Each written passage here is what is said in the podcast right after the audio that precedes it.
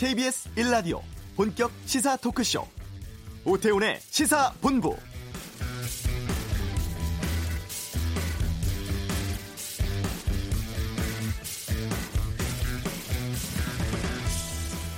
동남아 순방 중인 문재인 대통령이 어제 조국 법무부 장관 후보자를 비롯한 6명에 대한 인사청문 보고서를 재송부해달라고 국회에 요청했습니다. 관심 쏠렸던 마감 시한은 오는 6일까지입니다. 이렇게 되면 7일부터 국회 청문 보고서와 상관없이 조국 후보자를 임명할 수 있습니다. 하지만 아직도 조 후보자의 국회 청문회는 여지가 있긴 합니다. 오전에 법사위원들이 인사청문회 일정 잡기 위해 만났다고 하죠. 자유한국당은 제대로 된 청문회가 되려면 증인 불러야 하고 그러기 위해선 6일까지 청문회를 열기는 어렵다. 시한 연장해야 된다. 이렇게 요구하고 있고 민주당은 법정 시한이 사실상 끝났다. 청문회에 부정적인데요. 이런 가운데 야당은 국정조사 특검 카드까지 꺼내들고 있는 상황입니다. 오태훈의 시사본부 어제 조국 후보자 청문회 관련해서 자유한국당 주장 들었고 잠시 후 이슈에서 더불어민주당 입장 듣겠습니다. 추석 명절 전에 정부에서 근로장려금과 자녀장려금을 지급한다고 하는데 누가 어떻게 받을 수 있을지 국세청 통해서 알아보겠습니다. 2부 아는 경찰 강소구 모자살인 사건 CJ그룹 장남의 마약 밀수 사건에 대해 살펴보겠습니다. KBS 라디오 오태훈의 시사본부 지금 시작합니다.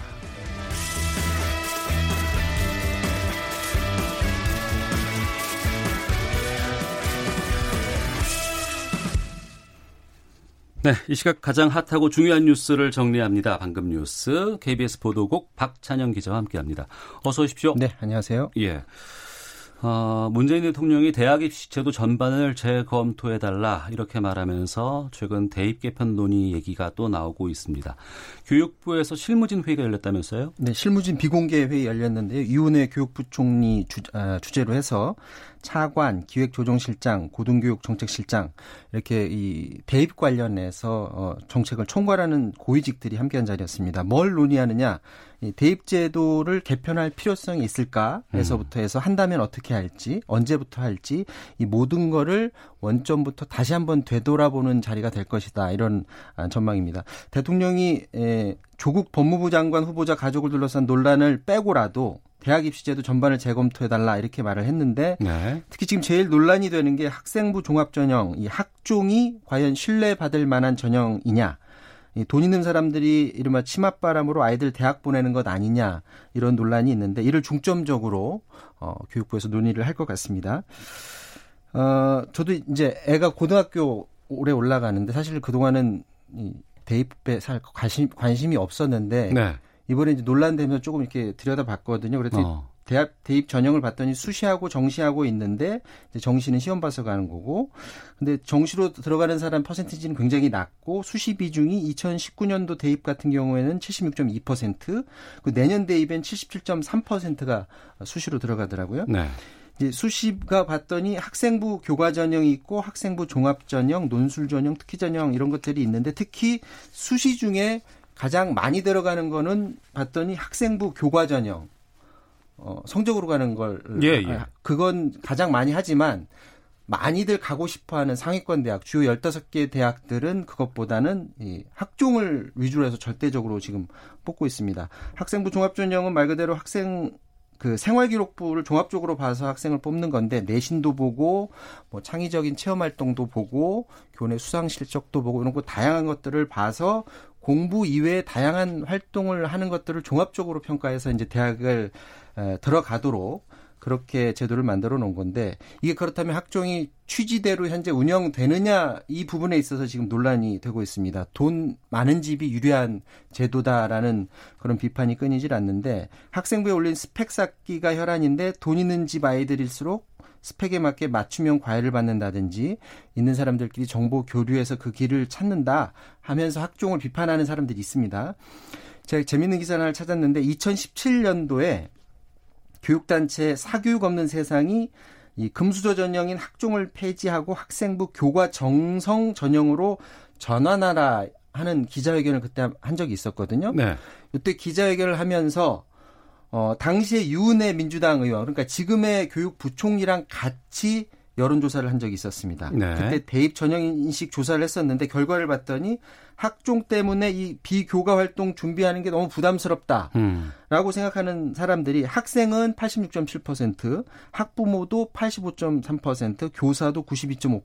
그러니까 네. 절대적으로 그 학교 공부 외에 하는 활동이 너무 부담스럽다고 음. 생각하는 사람들이 많아서 실제로 윤해 부총리도 이 학종 자체에 대한 폐단 부분에 대한 네. 인식은 지금 있어 보입니다. 그래서 아, 이제 이 인식을 이제 실제로 그동안에는 정책에 반영시키지 않았는데 음. 과연 어떻게 반영시킬지 이 부분을 이제 지켜봐야 될 것 같습니다. 네. 비판적인 시각으로는 상당히 문제 있는 것으로 볼 수도 있고, 하지만 또 이걸 통해서 그렇지 않은 다른 쪽에 또 입장도 있지 않겠습니까? 네, 그렇습니다. 이 학종을 이제 지지하는 교사들도 많습니다. 예를 들어서 이제 조국 후보자 딸 때문에 학종이 다 그런 것 아니냐라고 주장한 사람들이 있는데 그거 조국 후보자 딸의 경우에는 그것도 이제 CCBB가 가려져야 될 부분이긴 하지만 그건 학종이 아니라 입학 사정관 전형 제도이고 외부 논문이라든지 외부 상이라든지 이런 제도는 이미 다 없어졌다는 얘기고요. 네.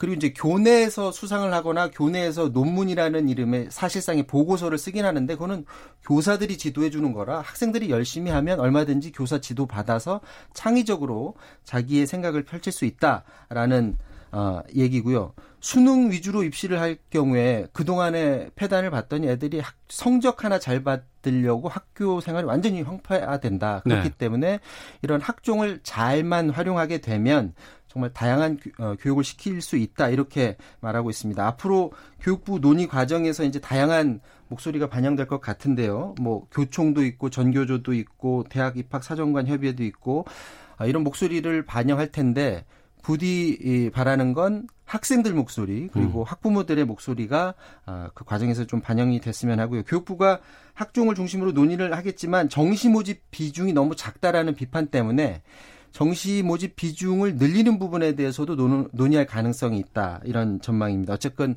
혼란을 줄이지 않게 하기 위한 그런 방안이 가장 중요한 것 같습니다. 네. 저희가 2부 말미에 김성환의 뉴스 소다 시간에 이 제- 대입제도 어, 자세하게 좀 알아보는 시간 갖도록 하겠습니다. 일본 얘기 좀 해보겠습니다. 올림픽 얘기인데 일본이 내년 도쿄올림픽에서 우길기 사용을 허가하기로 방침을 세웠고 이 내용 좀 알려주세요. 이게 산케이 신문이 일본에서 보도한 내용인데요. 도쿄올림픽 조직위원회가 우리 외교부가 우길기 사용 불허를 조직위에 요청을 했는데도 불구하고 우린 반대하는 걸 요청을 했죠. 당연히 예. 반대하죠. 근데 경기작 반입 금지품으로 하는 것을 생각하고 있지 않다. 음. 이렇게 조직위가 밝혔다는 겁니다. 일본은 이미 일본 내에서 우길기를 실제로 많이 사용을 하고 있고 우길기 개시한다고 해서 무슨 정치적 선전도 하는 것 아닌데 왜 그것 가지고 난리냐 이런 입장인 것 같아요. 결국 우길기는 일본의 제국주의, 군국주의 상징인데 이 경기장에서 우길기가 다시 등장하게 된다면 아시아, 우리나라뿐만이 아니고 많은 아시아 국가들한테 2차 세계대전 당시를 다시 예, 생각하게 되는 그런 기제가 될 것 같고 결국 조직위가 허가하게 되면 예상되는 아, 시나리오가 보수 단체들이 당연히 이 우길기 가지고 경기장에 들어가서 우리가 아, 월드컵 때 대형 태극기 가지고 응원했던 것처럼 대형 우길기가 경기장 안에서 흔들릴 가능성이 높고 그걸 바라보고 경기를 뛰는 우리 선수들이 마음이 굉장히 예, 어떨까 아, 그런 생각도 듭니다. 앞으로 우리 정부뿐이 아니고 아시아 국가들이랑 같이 연합해서 이 문제는 좀 대응해야 하지 않을까 하는 네. 그런 부분입니다. 우리가 우길기라고 얘기를 하지만 이게 전범기입니다. 뭐 정확하게 말을 하면 적극적으로 좀 대응을 해야 되지 않을까 생각이 드네요. 알겠습니다. KBS 보도본부 박찬영 기자와 함께했습니다. 고맙습니다. 이어서 교통 상황 살펴보겠습니다. 교통정보센터의 윤영을 리포터입니다. 네, 고속도로에서는 빗길 사고가 이어지고 있습니다. 영동고속도로 강릉 쪽 서안산 부근 3차로에 낙하물이 있고요. 이후 호법풍기점 부근 양방향에서는 사고를 처리하고 있는데요. 강릉 쪽은 1차로가 막혀 있어서 2km가량 정체고요. 인천 쪽은 1, 2, 3차로에서 처리 작업을 하고 있어서 4km 넘는 구간에서 정체가 극심합니다. 서해안고속도로 서울 쪽도 전 시간에 있던 사고 여파로 비봉 일대 3km 정체고 이후로는 금천 부근 양방향에서 밀립니다. 경부고속도로 서울 쪽은 달래내에서 반포까지 10km 정체입니다. 서울 외곽고속도로 판교에서 일산 쪽은 판교 분기점에서 청계터널과 소래터널에서 송내, 또 노우지 분기점에서 자유로까지 총 14km 구간에서 밀리고요. 반대쪽은 개항에서 송내 사이 정체 남아 있습니다. KBS 교통정보센터였습니다.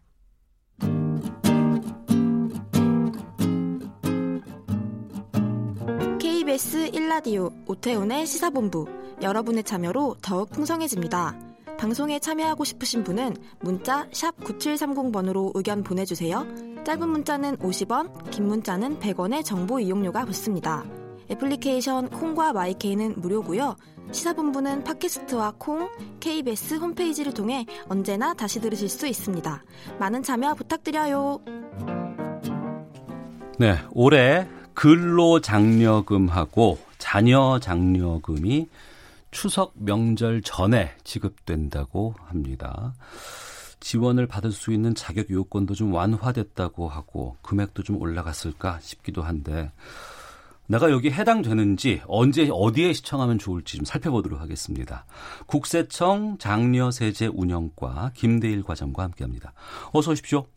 예, 안녕하십니까? 예. 이 근로장려금, 자녀장려금이 어떤 제도인지부터 좀 알려주세요. 예, 근로장려금은 일하는 만큼 장려금을 지급하여 근로를 장려하고 소득을 지원하는 일과 연계된 복지제도입니다. 예. 2006년에 제도가 처음 도입되었고요. 소득과 재산이 일정 규모 미만인 가구에게 최대 300만 원까지 지급됩니다. 어. 예, 자녀 장려금은 출산과 자녀 양육을 위해 어 양육을 지원하기 위해 2015년부터 지급되었습니다. 예. 18세 미만인 자녀 1명당 50만 원에서 70만 원까지 지급됩니다. 음. 그러니까 근로장려금은 지금 일하고 월급 받고 있는데 그럼에도 불구하고 정부에서 더 돈을 주는 거고. 네, 그렇습니다. 자녀 장려금은 어, 미성년자 18세 미만의 자녀를 갖고 있으면 거기에 대한 또 장려금을 주는 거고요. 예, 맞습니다. 어, 다 받을 수 있는 건 아닌 것 같고 이게 언제까지 지급받을 수 있는 거예요? 이게 지금 원래 이번 달 말, 9월 말에 지급이 되는 게 이번에는 추석 명절 전에 줄 수 있다면서요? 예, 맞습니다. 그 5월에 신청한 장려금은 법령상 9월 말까지 지급하게 되어 있습니다만 네. 저희가 수급 요건에 대한 심사 기간을 최대한 단축하여 어. 가계 자금이 많이 필요한 추석 전까지 지급을 완료할 예정입니다. 예.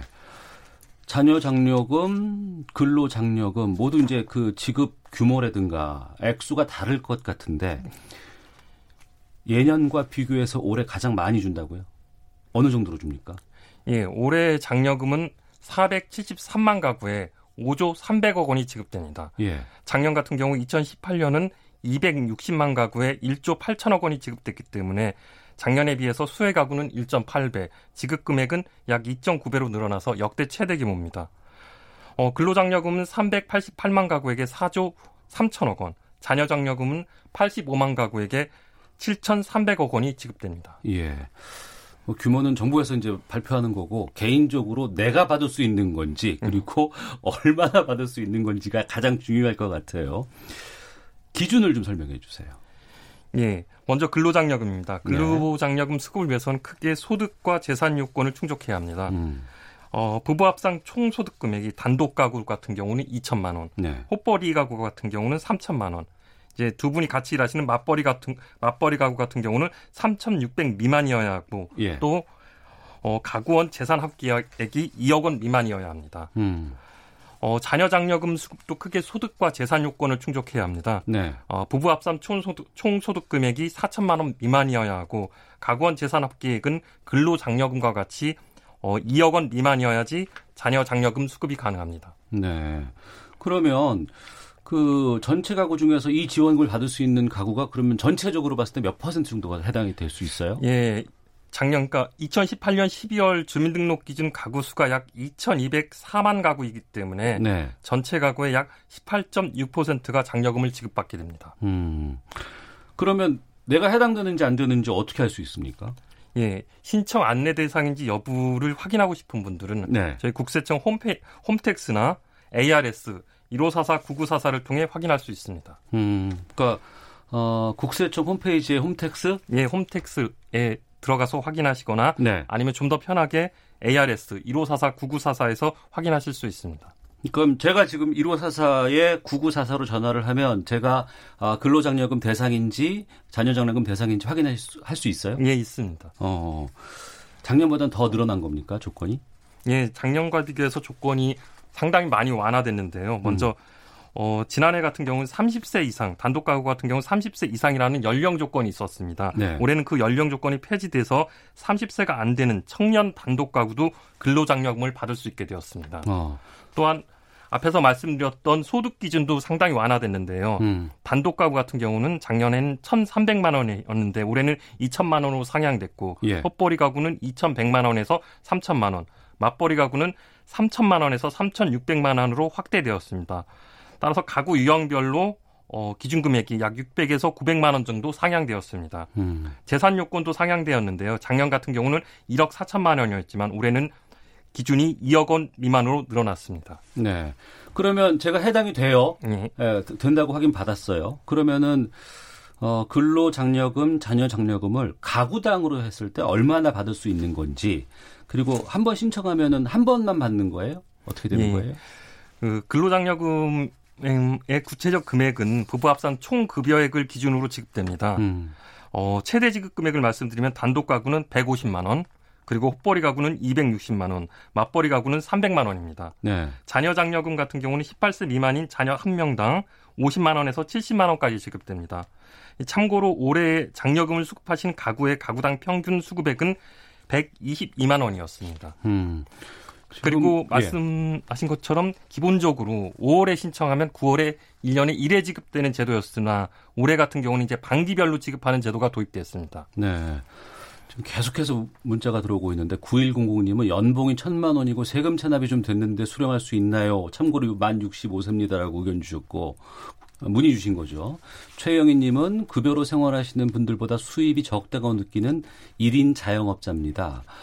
근로장려금은 못 받는다고 하더라도 미성년 자녀가 3명인데 자녀 장려금이라도 받을 수 있을까요? 라고 했는데 이런 분들 다 지금 1544에 9944로 전화하면 확인할 수 있는 네, 건가요? 확인할 수 있습니다. 아, 이분들 문자 주신 분들 1544에 9944로 전화하셔서 내가 해당되는지 확인하시면 될 것 같고요. 그리고 그러면 대상자가 된다고 확인을 받았어요. 예. 그럼 신청을 어떻게 하면 됩니까? 예, 신청 방법은 어 크게 세 가지가 있습니다. 먼저 예. 앞에서 말씀드렸던 저희 국세청 홈택스 거기서 바로 신청할 예, 수도 있고 하실 수 있고 예. 앞에 또 말씀드렸던 1544 9944 ARS를 통해서도 신청이 가능합니다. 음. 마지막으로 세무서를 직접 방문하셔서 서면으로도 신청이 가능합니다. 네. 신청 기한이 있어요? 언제까지 예. 신청해야 된다는 게 있을 거 아니겠습니까? 예. 정기분 근로 자녀 장려금 같은 경우는 신청 기한이 5월 한 달입니다. 다만 이 수급 요건은 충족하셨지만은 생업 등이 바빠서 정기 신청 기간에 이 장려금을 신청하지 못한 경우가 왕왕 있습니다. 예. 이런 분들 같은 경우는 올해 12월 2일까지 기한 후 신청을 하실 수 있습니다. 어. 다만 이 경우 같은 이 경우에는 결정된 금액의 90%가 지급됩니다. 5월이 원래 기준인데 예. 어, 못한 분들은 뒤에 가서 할 수는 예, 있지만 예, 6개월까지 기한 후 신청이 가능합니다. 어. 근로장려금은요? 예, 근로장려금, 자녀장려금 모두 동일합니다. 아, 그래요? 예. 그러면 지금 만약에 내가 신청해서 넣었어요. 예. 그러면은 추석 전에 받을 수 있어요? 저희가 어, 그 소득이나 재산 검증하는 기간이 필요합니다. 음. 특히 음. 어, 재산 자료 같은 경우, 금융 자료 같은 경우는 저희가 갖고 있지 못하고 금융기관에 요청해서 받아야 되기 때문에 네. 그 심사 기간이 한 석 달 정도 걸리고 그 심사가 아. 완료돼서 지급까지 하려면 또 한 달 정도가 걸리기 때문에 한 넉 달 정도는 지금 신청하셔도 기다리셔야 됩니다. 그러면 5월에 신청하신 분들은 음. 추석 전에 받을 수 있는 것이고 예. 기한을 넘겨서 지금 신청하시는 분들은 올해 안에 받으실 수 있는 거군요. 지금 지금 이 9월, 9월이기 때문에 아, 5월에가 아, 넘길 수도 있고 예, 올해를 넘길 수도 있고 아니면 내년 1월까지는 최소한 받으실 수 있습니다. 아, 알겠습니다. 지금이라도 확인해 보시고 해당되시는 분들 신청하시면 좀 좋을 것 같고요. 만약에 거짓으로 신청하거나 금액을 수령하는 경우도 있지 않을까 싶은데 그 부분에 대해서 끝으로 좀 말씀해 주시죠. 예, 신청을 했더라도 국세청에서는 엄정한 심사를 합니다. 네. 따라서 장려금 수급 요건이 맞지 않는 경우에는 맞지 않는 것으로 확인되면 지급하지 않고 있고요. 음. 실제로 올해 5월에 신청한 가구의 경우 약 80% 정도가 장려금을 수급하였습니다. 네. 이거 거짓 신청했다가 적발되면 또 불이익도 있습니까? 예, 신청자가 신청 요건에 관해서 어떤 고의나 중대한 과실로 사실과 다르게 신청한 경우에는 지급받은 장려금을 환수할 뿐만 아니라 2년 또는 5년간 장려금 지급을 제한하는 불이익을 주고 있습니다. 음, 알겠습니다. 근로장려금, 자녀장려금 신청과 관련해서 살펴봤습니다. 국세청 장려세제 운영과의 김대일 과장과 함께했고요. 1544의 9944 아니면 국세청 홈택스에 가서 확인할 수 있다는 것 끝으로 알려드리겠습니다. 오늘 말씀 고맙습니다. 예, 감사합니다. 헤드라인 뉴스입니다. 더불어민주당 이해찬 대표는 조국 법무부 장관 후보자 청문회 개최에 최대한 노력하겠다면서 증인 출석 문제에 여야 합의가 되면 증인을 설득해 증언할 수 있도록 하겠다고 밝혔습니다. 자유한국당은 조국 법무부 장관 후보자 인사청문회 무산 책임을 청와대와 여당에 돌리며 문재인 대통령의 어제 청문 보고서 재송부 요청을 정권 명주를 끊는 행위라고 비판했습니다. 바른미래당 오신환 원내대표는 조국 법무부 장관 후보자에 대한 인사청문회 논의를 중단하고 조 후보자 가족과 관련된 불법 비리 의혹에 대한 국정조사와 특검 논의를 시작하겠다고 밝혔습니다. 조국 법무부 장관 후보자 관련 의혹을 수사하는 검찰이 조 후보자 일가가 출자한 사모펀드에서 투자금을 받은 가로등 전멸기 제조업체 대표를 소환했습니다.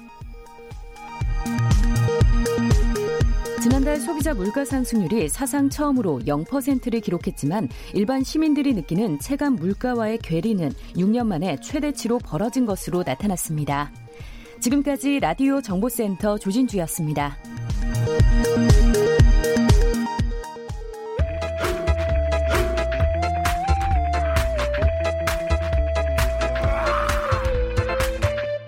오태우래 시사 본부 네, 1시, 12시 42분 향하고 있습니다.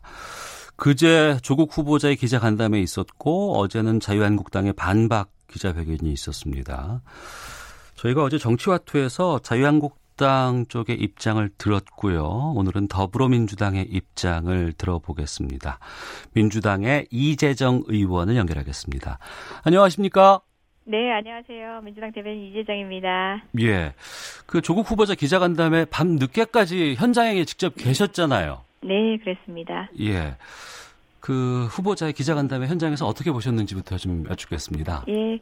먼저 뭐 다른 분들 다 떠나서 기자님들 늦은 시간까지 너무 고생 많으셨고요. 또 지켜보시는 국민 여러분들도 어 사실상 국회 정문에 보고 싶으셨을 텐데 네. 그게 아닌 그와 같은 방식으로 목소리를 들을 수밖에 없었다는 점에 대해서 아쉬워하실 것 같고 송구한 음. 마음입니다. 어, 다만 이제 거듭 말씀드리고 싶은 바는 기자간담회는 청문회를 대신할 수 없습니다. 네. 어, 누구보다 국회 청문회 장에서 음. 어, 사실상 여야의 모든 준비된 질문이라든지 자료를 바탕으로 한 여러 가지 문제 제기에 솔직한 속내를 드러내, 그러니까 솔직한 입장을 드러내고 싶었던 것이 조국 후보자 아닌가 생각하고요. 네. 기자간담회는 어, 차선이었다는 점, 그럼에도 불구하고 후보자로서는 최선을 다했다는 점을 말씀드리고 싶습니다. 사실은 의혹에 대해서 어, 어디까지 접근하느냐고 했을 때 후보자가 거짓말을 하느냐 하지 않느냐가 첫 번째로 중요한 것일 테고요. 네. 그 다음에 후보자를 둘러싼 여러 가지 증언들이 어, 그것들의 신빙성을 또 받쳐주느냐 등등도 검토할 내용인데 음. 어 후보자 역시도 더 다가갈 수 없는 이제 주변인의 이제 본인과 관련된 것이 아니라 다른 사건에 대한 정보들이 또 있을 수밖에 없기 때문에 후보자 입장에서는 본인이 모르는 것은 모른다. 본인이 해소할 수 있는 뭐 가족이라든지 지금 이 시간 소통하고 전화해도 아무런 의혹을 받지 않을 수 있는 관계자들한테 물어봤겠죠. 네. 하지만 뭐 입시 사정 당국 이제 학교라든지 뭐 장학금을 준 주체라든지 전화를 해서 물어본다 하면은 또 오해를 받을 수 있잖아요. 음. 본인이 지득할 수 있는 정보들은 최대한 아는 대로 말씀드렸고 네. 그것들이 11시간인가요? 그 긴 시간 동안 화면에 노출되면서 법정도 마찬가지잖아요. 법관이 직관한다라고 얘기하는데 음. 이 질문에 저 사람의 태도가 어떤가도 어, 진실에 나가가는데 굉장히 중요한 정보들이거든요. 네. 국민들이 보셨을 걸로 보이고요. 모든 문제 제기가 된 의혹들 다만 저는 전제로 후보자와 관련된 의혹은 아닙니다. 음. 그런 의혹들에 대해서 다 알고 싶었던 분들은 부족하다 느낄 수 있겠지만 네. 최소한 후보자의 자세와 태도를 통해서 그 진정성, 소위 말해서 위선적이다, 거짓말을 한다라는 등에 있어서의 의혹들은 충분히 벗어냈다라는 생각은 듭니다. 네. 벗어냈다는 생각이 든다고 말씀하셨는데요. 네. 그런데 이제 그 기자간담회가 정말 유일한 조국 후보자의 입장 발표 아니었습니까? 음, 근데 당시로서는요. 예. 네. 근데 그 이후에 계속해서 이제 찬성하는 쪽은 찬성하는 쪽의 입장, 그리고 반대하는 쪽은 반대하는 쪽에 이런 것들이 해소되지 않고 계속해서 지금 남아 있고, 네. 어, 그 다음에 언론들은 계속 몰랐다고 한다더라 이런 식의 보도가 나오고 있는 상황인데 여기에 대해서는 어떻게 보시는지요? 예, 아까도 말씀드렸다시피 모르는 것을 알아내서 알려드리면 어, 보통 통상 법정이나 수사기관들은 뭐라 하면 당신이 그 당시에 알았던 얘기를 해라. 음. 나중에 들은 얘기를 하지 말고라고 얘기합니다. 네. 그러니까 후보자로서는 본인이 당시에 본인이 알고 있었는지 몰랐는지에 대해 얘기와 더불어서 향후에라도 본인이 접근할 수 있는 정보를 통해서 가족이라든지 지금 뭐 하등의 의심을 안 받을 수 있는 사람들에게는 경위를 다 따져 물었겠죠. 그 음. 부분에 대해서는 충분히 이야기를 하신 것 같고요. 네. 거듭 말씀드리지만 아직도 국회에서 청문 회를 열 수 있는 물리적 시간이 없는 게 아닙니다. 음. 기자 간담회는 청문회를 대체하기 위해서 청문회를 하지 않았기 때문에 이걸 하겠다라는 취지로 한 게 아니라 네. 어, 스스로 공직 후보자로서 하다못해 기자간담회 한 시간도 대부분들 두려워했어요. 음. 왜냐하면 기자 앞에서 솔직하게 시나리오 없이 얘기한다는 건 누구나한테는 어, 쉬운, 누구나한테 쉬운 게 아닌데, 11시간 동안, 어, 뭐, 끊임없이, 사실상 위해 잠시간 끊는 것 외에는 그대로 노출됐다는 점은 대단한 각오를 한 것이라는 것은 알아주셨으면 좋겠습니다. 네. 청와대에서는 재송부를 요청했습니다. 지금도 아직 국회 청문회는 실시할 수 있나요? 네, 사실상 물리적으로 불가능한 건 아닙니다. 다만 자유한국당이 법사위 위원장인데요. 예상규 위원 그리고 권한대행을 맡으셨던 김도우 의원께서 음. 실시 계획까지도 의결을 안 하셨어요. 자료 제출 요구라도 의결을 하셨으면은 관련된 자료라도 받을 수 있었거든요. 네. 그걸 그거 의결하는 것도 막으셨는데 음. 그런 걸 보면 자유한국당은 처음부터 청문회 보이콧을 계속 운운하셨고 예를 들어서 법정 기한 외의 날짜에 3일을 잡겠다 해서 저희가 양보해서 2일 세상 이것도 초유의 일인데 이 일을 잡기도 하고 양보를 하고 나면 자꾸 꼴대를 옮기셨어요. 네. 뭐 증인 신청 문제로 옮겨가기도 하고 월요일에는 전격 제한이라고 하시면서 증인 신청 부분을 가족 증인을 포기하겠다라고 얘기하셨는데 다시 어젯밤 뭐 나경 원내대표님의 어, 모 언론 인터뷰를 보면은 다시 가족을 언급하시거든요. 음. 그러니까 꼴대를 자꾸 옮기시는 협상 당사자는 어, 궁극적으로는 협상할 의지가 없다라고 이해될 수밖에 없는데 네. 어, 청문회를 회피하셨던 것은 결국 자유한국당이 아니었나라는 생각이 점점 확신에 이르고 있습니다. 안타깝습니다. 네. 조국 후보자 기자간담회 이후에 어제는 자유한국당에서 반박 기자간담회를 열었습니다. 이건 어떻게 보셨습니까? 어, 정말 코미디 같은 일이죠.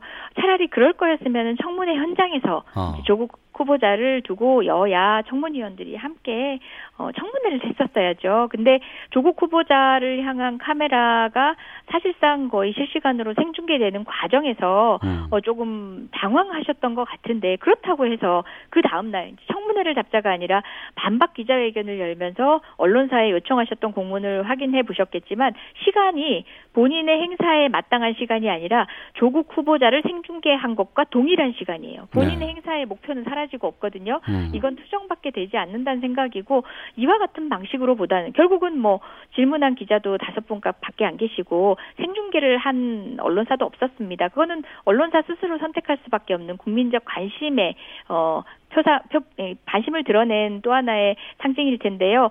저희는 어 국회 청문회를 통해서 네. 정말 객관적이고 중립적인 방식의 카메라가 국민을 들여다보게 할 수 있도록 그런 무대에서 서로가 소통할 수 있었으면 얼마나 좋았을까. 여전히 안타깝고 어 사실은 국민이 청문회를 보지 않고 뭐 후보자가 임명된 경우도 없지는 않았습니다만은 음. 특히 조국 후보자를 둘러싼 언론의 많은 문제 제기에 대해서 가장 무기가 없었던 것은 당사자거든요. 네. 어, 3주간 입이 막혀 있었다라는 표현을 할 정도였는데 어, 조국 후보자 역시도 국민의 신뢰를 받고 법무부 장관직에 오르는 게 마땅하기 때문에 음. 고육지책으로 했던 기자간담회지만 어, 그 이후에 제기되는 또 숱한 문제들에도 이제 제가 지금 청문회가 열렸으면 가장 좋겠지만 그렇지 않다 할지라도 네. 조국 후보자는 공인으로서 국민께 거듭 설명을 해낼 것이라고 저는 믿습니다. 네.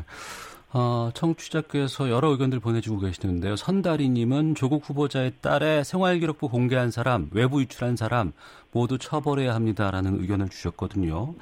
어제 자유한국당 의원들이 조국 후보자 해명에 대해서 다시 의혹을 또 제기한 부분도 있습니다. 그리고 또 그 이후에 기자간담회 이후에 언론 보도를 통해서 후보자 딸에 대한 또 다른 의혹들이 지금 제기되고 있는 상황인데 네. 이런 의혹들은 민주당에서는 어떻게 보고 있습니까? 예, 어제 뭐 위법까지 감행하시면서 사실상 그거 현행법 위반이거든요. 지금 네. 청취자께서 문자로 남겨주신 것처럼 댓글로 남겨주신 것처럼 현행법 위반인데 그렇게 하고 문제 제기한 것 치고는 빨리 종결이 됐습니다. 음. 영어 를 못했다라고 보여주는 이제 내신 등급이다 이렇게 설명을 하셨는데 사실상 외고의 현장에 있어서는 어, 성적 편차가 그렇게 크지 않고 그 정도 등급일지라도 어, 소위 말하는 이제 상위권 대학을 가는 뭐 그것도 뭐 바람직한 건지 모르겠지만 어쨌든 그런 정도의 서열의 성 성적이다라는 것을 이제 드러냈습니다. 근데 어 지금 제기되고 있는 다른 문제들도 이제 하나하나 반박이 되어지고 있, 지만요 저는 네. 무엇보다 이런 성적과 관련된 또는 입학과 관련된 여러 가지 문제 제기들이 처음엔 비리라고 했다가 음. 어 그러니까 위법의 영역에 있다고 했다가 나중에는 어 일반인들 그 흑수저들이 동의할 수 없는 정서적 문제로 가면서 어, 조금씩 좀 헷갈리고 있는 것 같아요. 네. 후보자의 딸과 관련된 의혹이라고 하는데 정작 후보자에게 비난 가능성을 돌리려면 이제 딸의 영역을 떠나서 음. 후보자가 어떤 방식으로 개입했는지가 드러나야 돼요.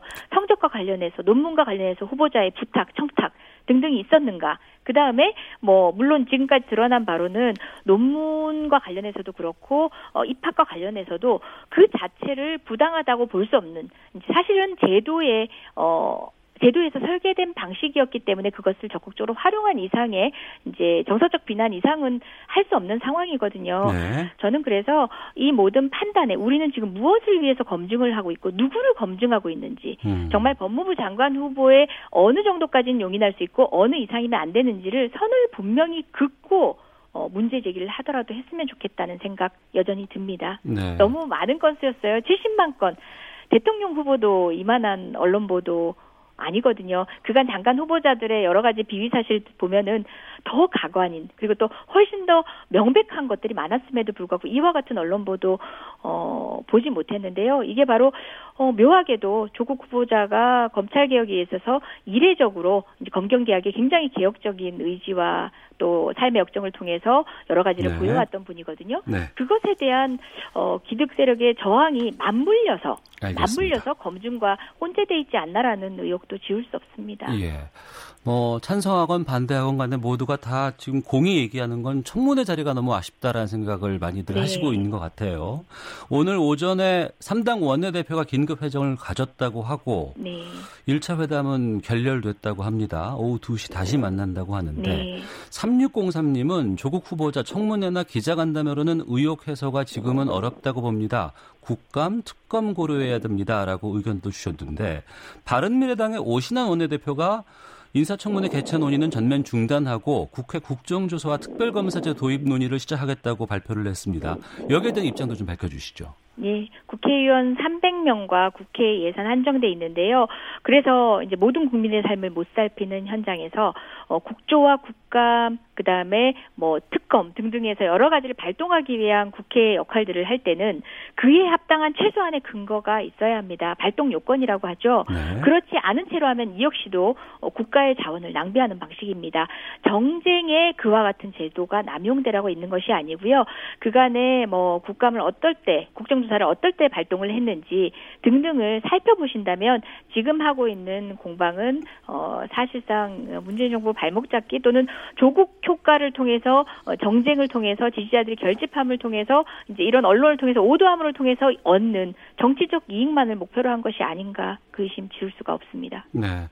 더불어민주당의 이재정 의원과 함께 말씀 나누고 있습니다. 조국 후보자 관련해서 대통령의 국정 운영 지지율이라든가 여당 지지율에도 상당히 많은 영향이 있을 것 같습니다. 뭐 하락했다가 최근에는 뭐 소폭 상승하고 있다는 분위기만 전해드리겠고요. 네. 어, 법무부 장관으로 절차 지나고 임명이 되면 청문회 없이 정권에 더 부담이 되지 않을까라는 지적도 있던데 이 부분에 대해서는 어떻게 보시든지요?